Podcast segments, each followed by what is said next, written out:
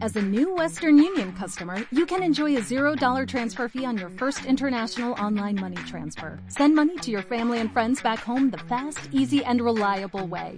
Visit westernunion.com or download our app today to get started, and your first transfer fee is on us. FX gains apply, not available for credit cards and transfers to Cuba. Services offered by Western Union Financial Services, Inc., and MLS 906983, or Western Union International Services, LLC, and MLS 906985.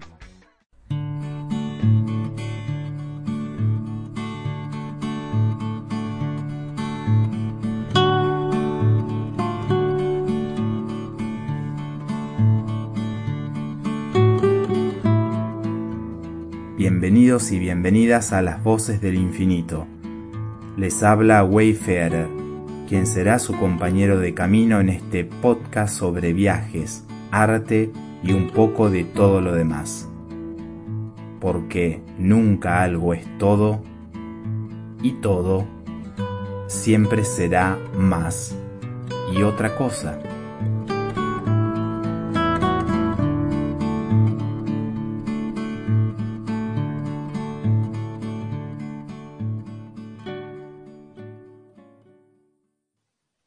Episodio 6. Diario de viaje. Nepal.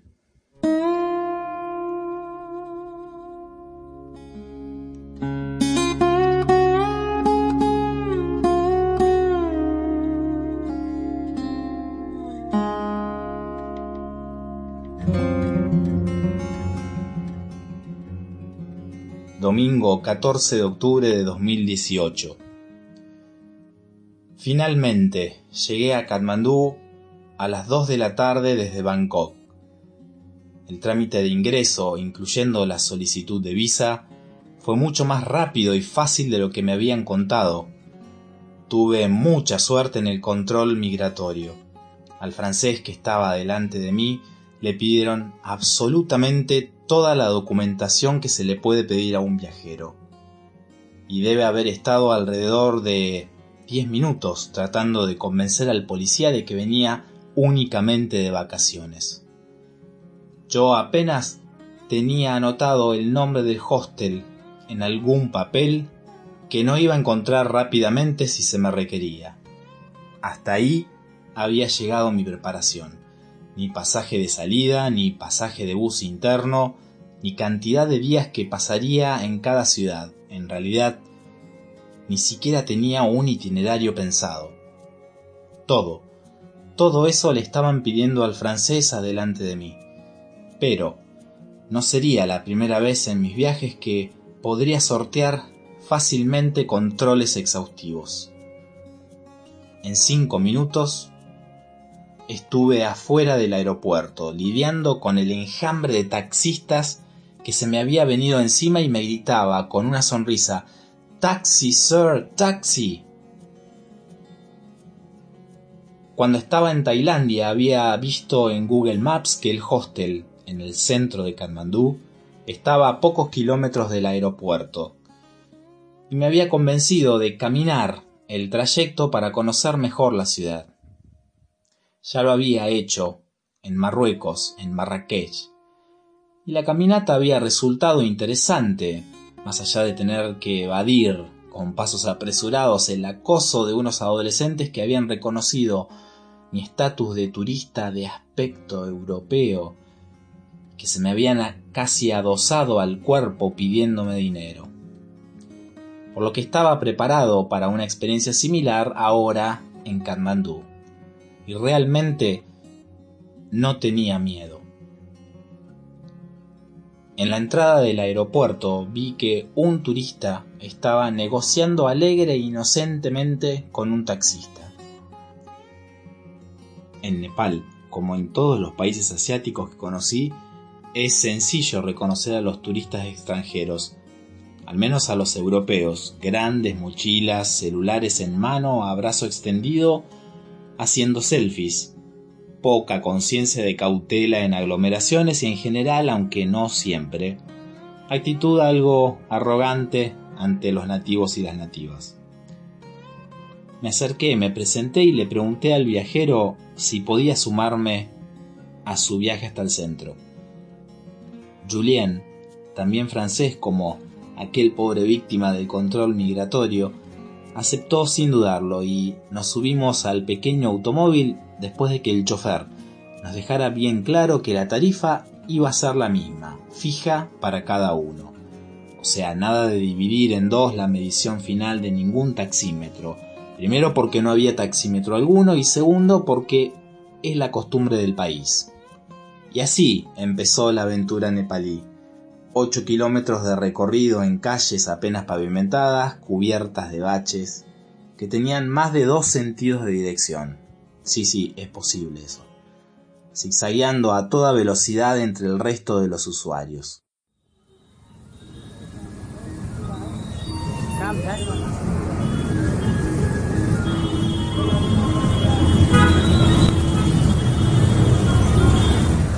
Para tener una imagen un poco más clara de este traslado, es imprescindible entender que en Nepal las calles y las avenidas no solo son usadas por automovilistas, motociclistas o ciclistas, sino también, en la misma medida, por personas a pie, vacas, bueyes, carros, perros y no en pocas ocasiones monos.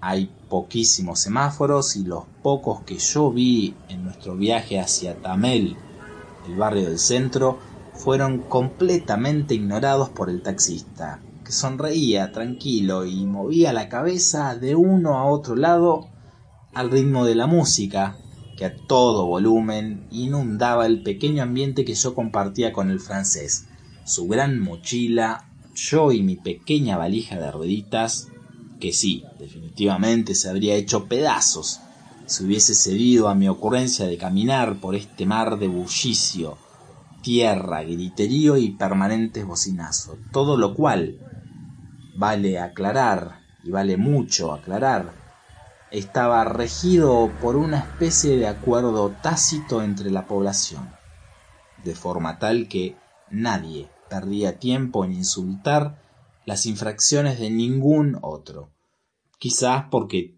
todos cometían alguna de manera consciente, y ningún transeúnte o peatón que yo haya visto era siquiera rozado por ninguna pieza de los, en general, desvencijados automóviles, carros o scooters.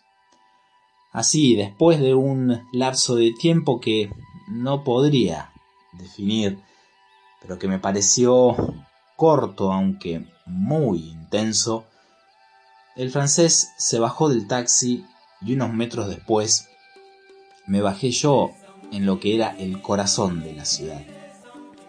Uno esperaría, al menos por la experiencia vivida en la mayoría de las ciudades de Occidente, que la zona céntrica sería la más previsible.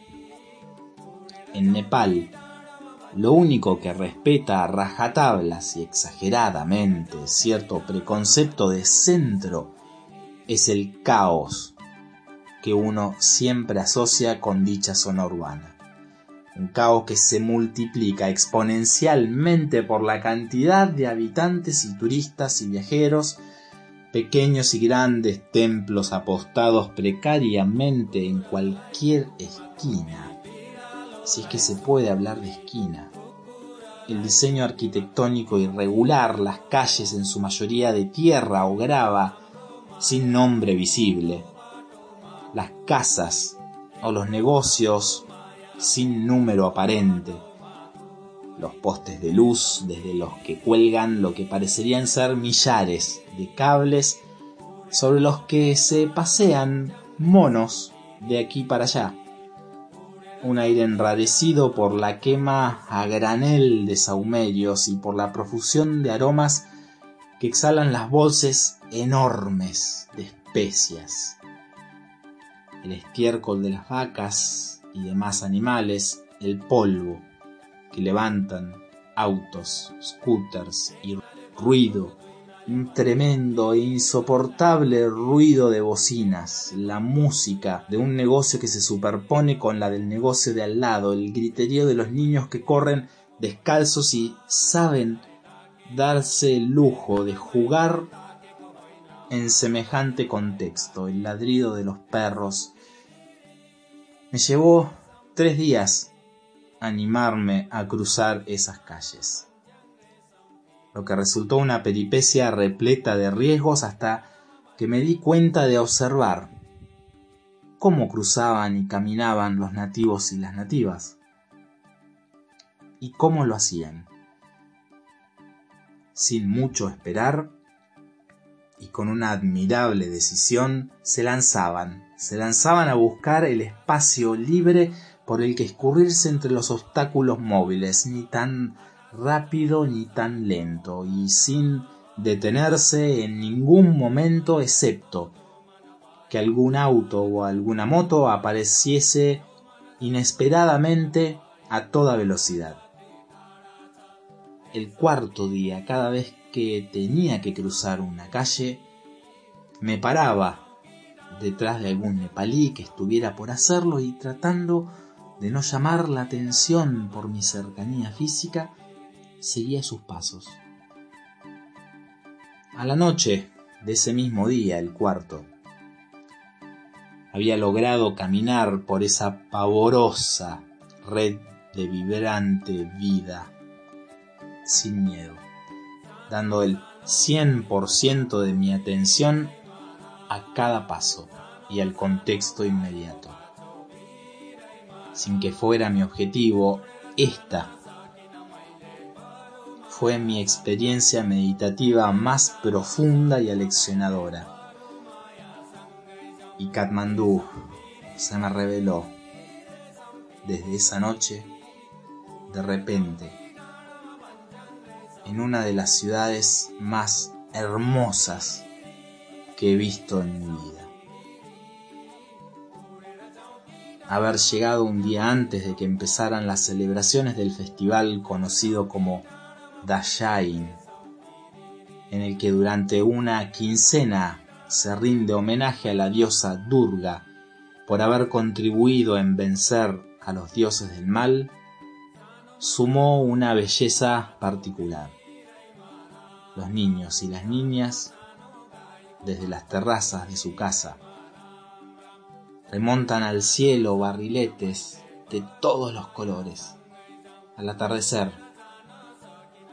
y así piden a los dioses que la lluvia no ponga en peligro la celebración. Los adultos decoran sus hogares con guirnaldas de flores, especialmente las caléndulas, y con pequeños altares improvisados.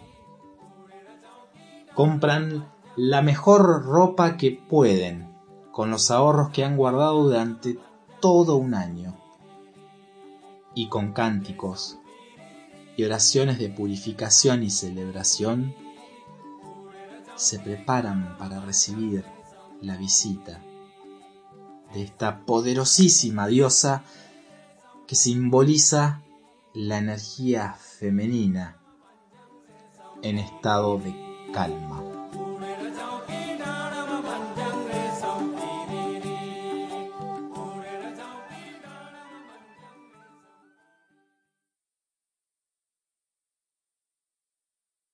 Lunes 15 de octubre. Hace unas horas llegué a Pokhara, una pequeña ciudad al oeste de Katmandú, casi en lo que sería el corazón geográfico de Nepal, que se considera el paso obligado previo al acceso a las altas cumbres. Desde aquí parten las expediciones que permiten llegar a los pueblos de Mustang y Manang, a pocos kilómetros del macizo de Annapurna, una cadena montañosa que alcanza cimas de alrededor de 8.000 metros. Estos pueblos conforman una parte de la antigua ruta de la seda que unía el norte de Nepal con la meseta tibetana. Por lo poco que pude ver hasta ahora, Pokhara es una pequeña Katmandú, y es notable la reducción de la contaminación sonora, por suerte. Desde casi cualquier punto de la ciudad se llegan a ver los Himalayas. Sí, finalmente, sin poder creerlo todavía, estoy acá, cada vez más cerca del techo del mundo.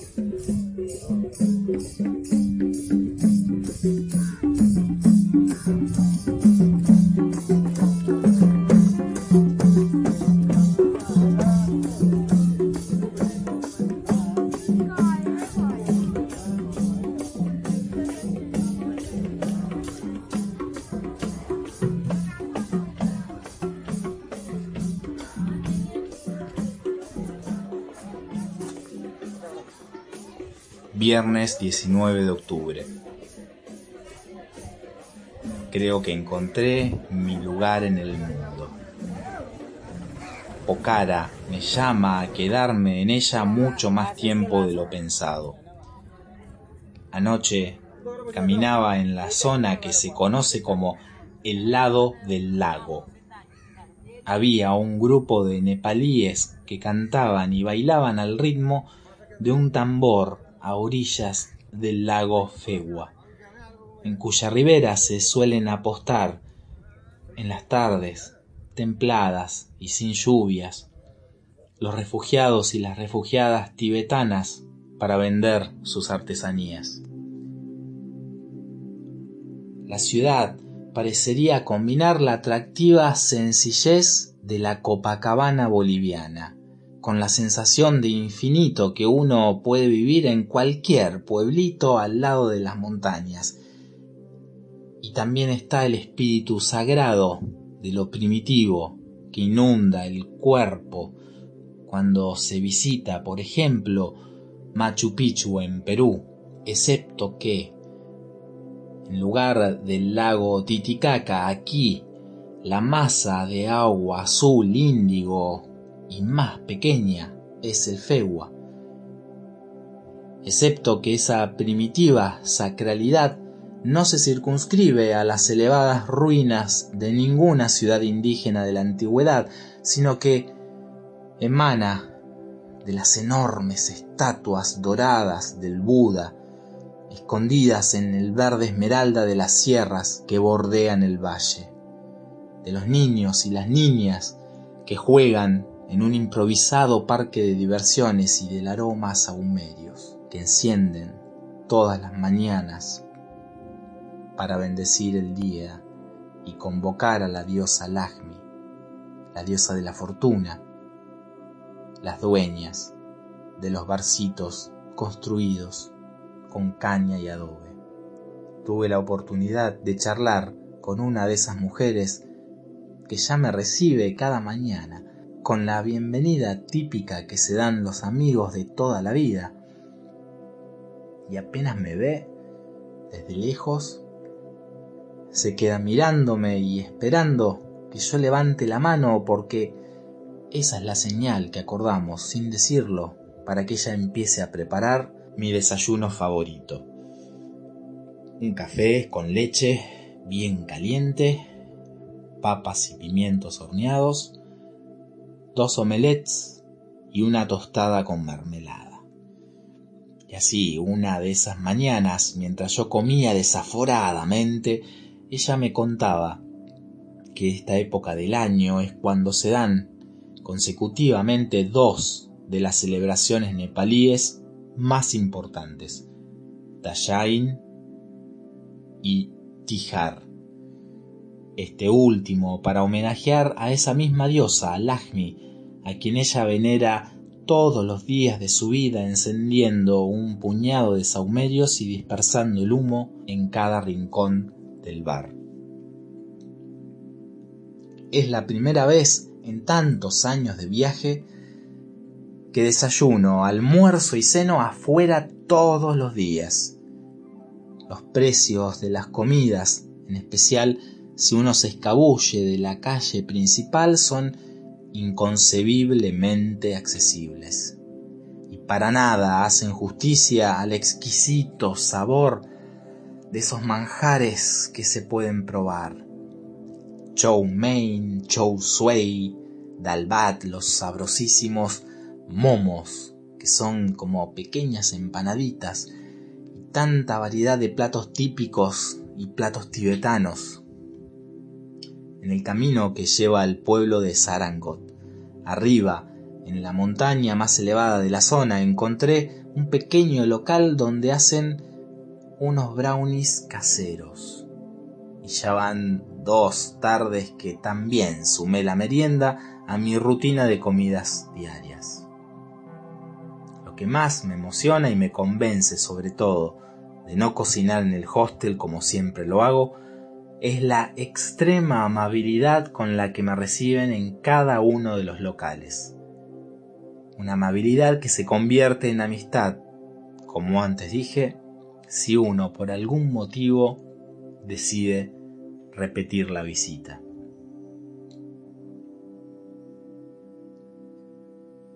Sábado 20 de octubre.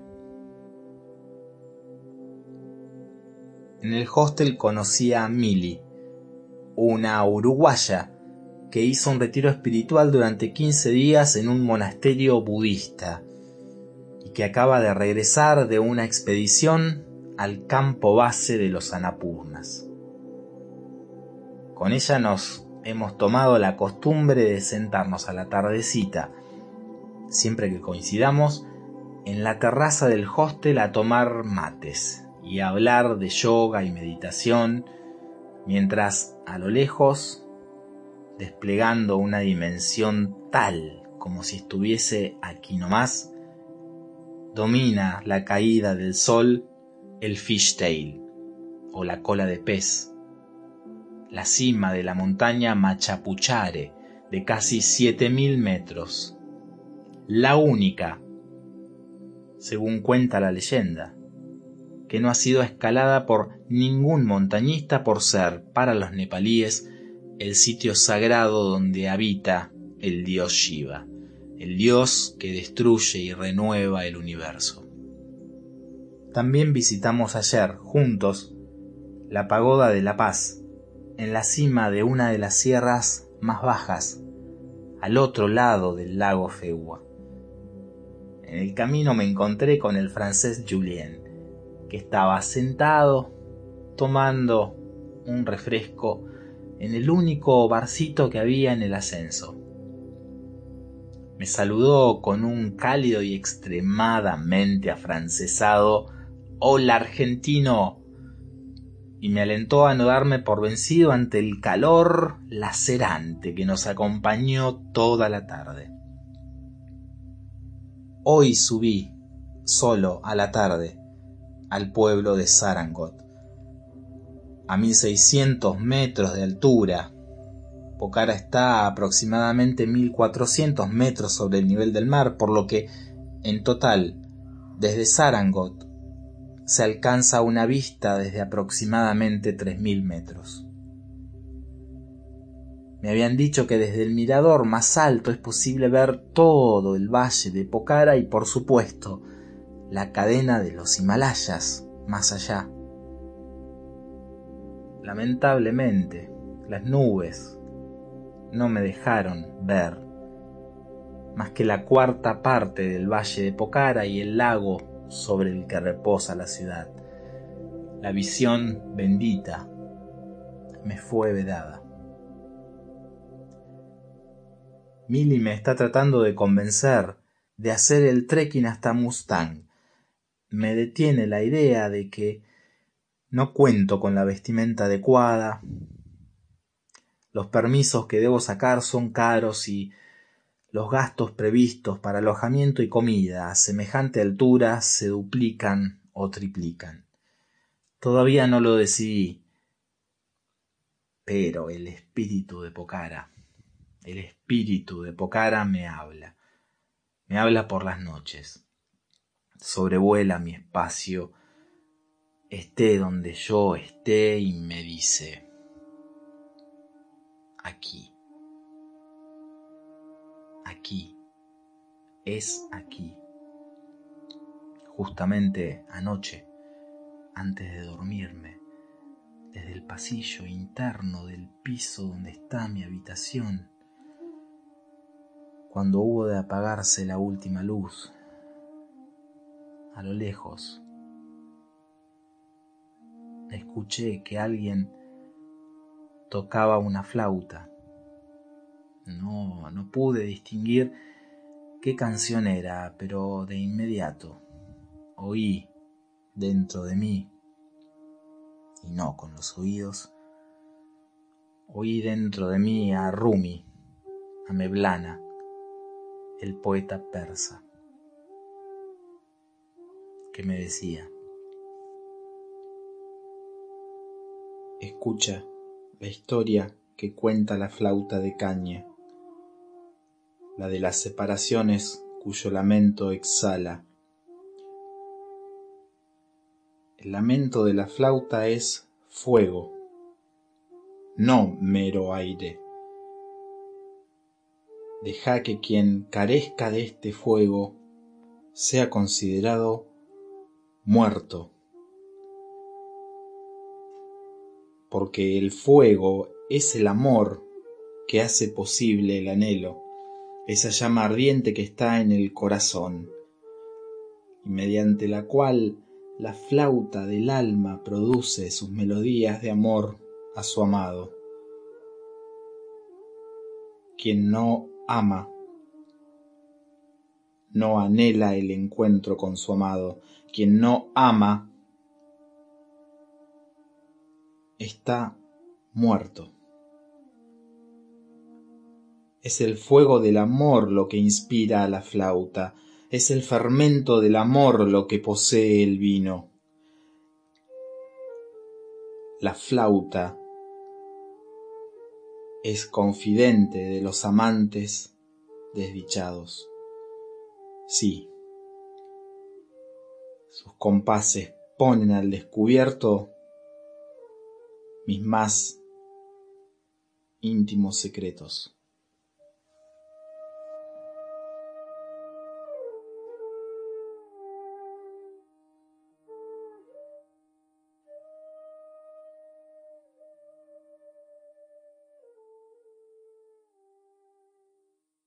Lunes 22 de octubre.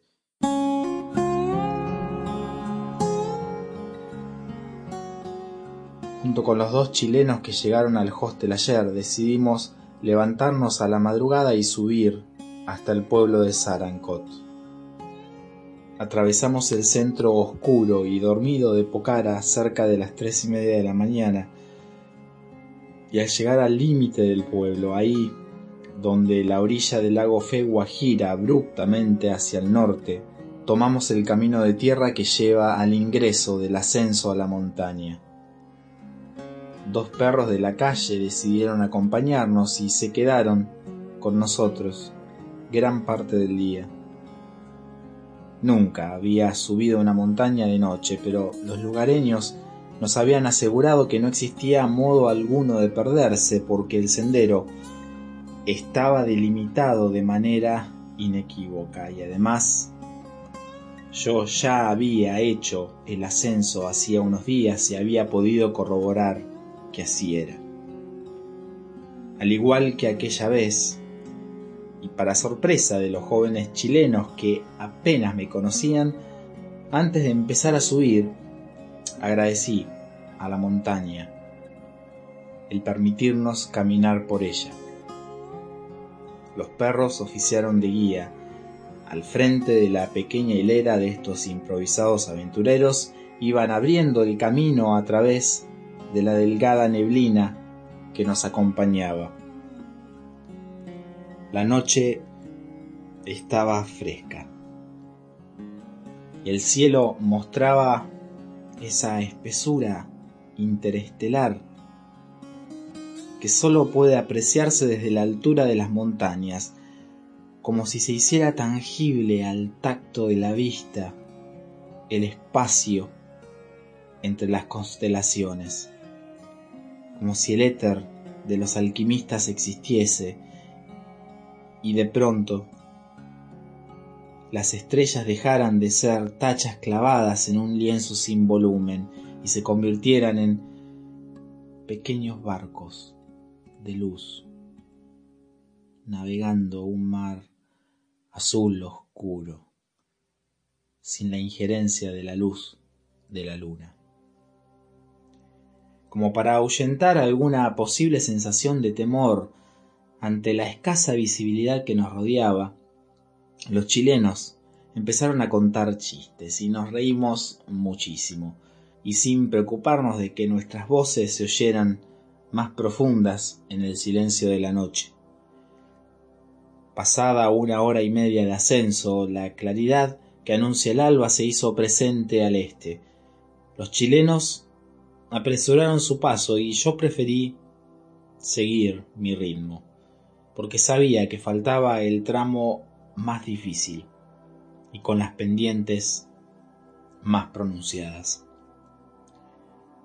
Otra 1/2 hora pasó y llegué a una pequeñísima aldea muy cercana a la cima y a la ruta pavimentada que usan los automóviles para llevar a los viajeros y turistas que prefieren evitar el ascenso a pie.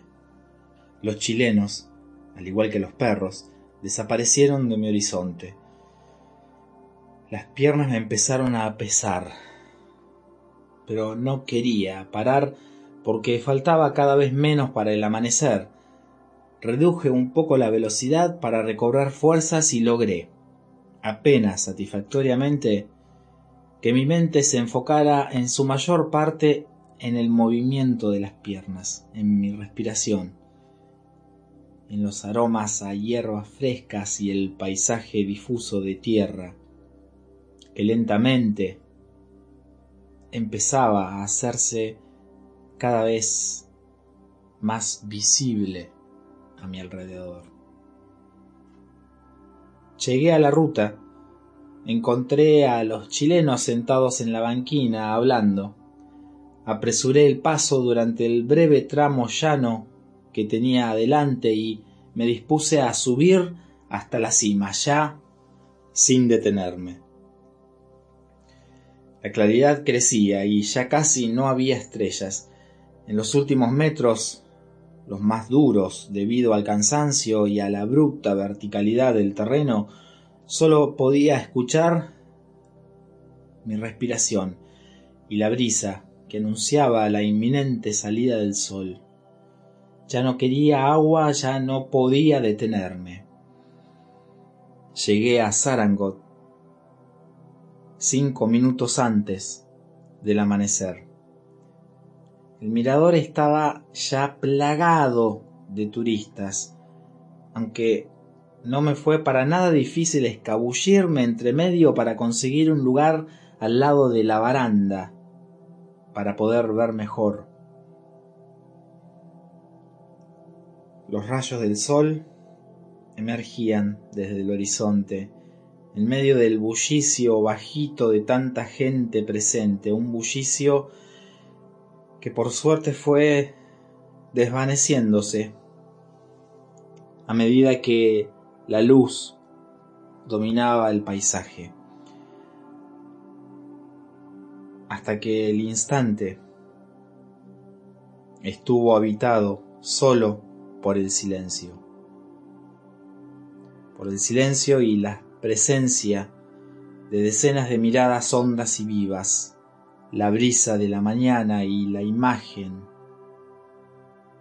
cuya belleza jamás podré expresar en palabras, pero que me permitió saber con una certeza que nunca antes había sentido en la vida, que la profundidad a la que es capaz de llegar el sentimiento humano es apenas un reflejo de la elevación infinita del organismo vivo que sostiene a este pedacito minúsculo de tierra que gira y gira y gira y gira desde hace millones de años. La visión que días antes me había sido vedada se se me revelaba ahora en cámara lenta. Una masa de arcilla desnuda y vibrante, oculta bajo un manto de niebla, se entregaba, dócil y sensual, a la calidez anaranjada de la bola de fuego que ascendía. Y yo allí, parado, tan pequeño, deseando que mi cuerpo entero estuviera cubierto de miles de ojos para poder ser un testigo más exacto de cada detalle, de ese acto de amor cotidiano que se repite minuto a minuto, que se está repitiendo ahora mismo sobre cada milímetro de nuestro mundo.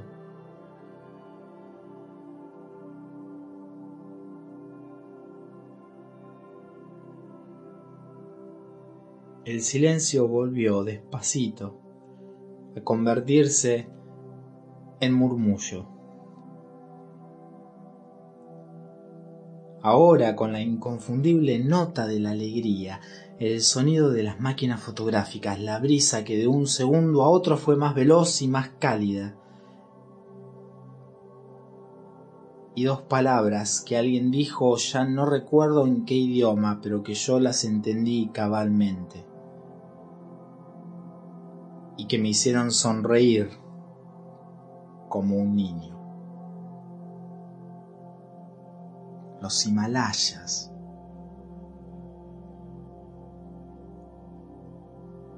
Se estaban grabando en mis retinas. Las nítidas cumbres nevadas de la cima del mundo, precedidas por el verde oscuro del valle de Pokhara que estaba despertando. Un nuevo espacio de profundidad se había abierto en mí para siempre.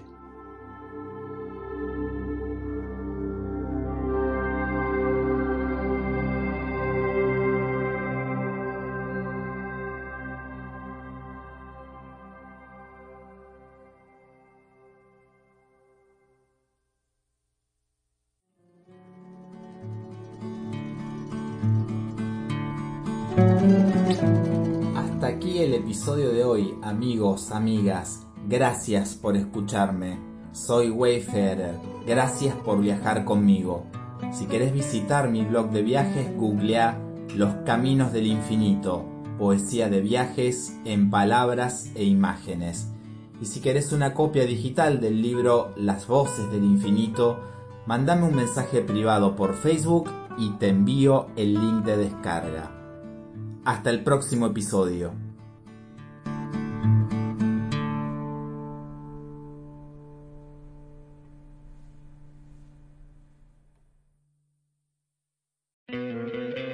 ¿Te encantaría tener $100 extra en tu bolsillo? Haz que un experto bilingüe de TurboTax declare tus impuestos para el 31 de marzo y obtén $100 de vuelta al instante. Porque no importa cuáles hayan sido tus logros del año pasado, TurboTax hace que cuenten. Obtén $100 de vuelta y tus impuestos con 100% de precisión. Solo con Intuit TurboTax. Debes declarar para el 31 de marzo. Crédito solo aplicable al costo de la presentación federal con TurboTax Full Service. Oferta sujeta a cambios o cancelación en cualquier momento.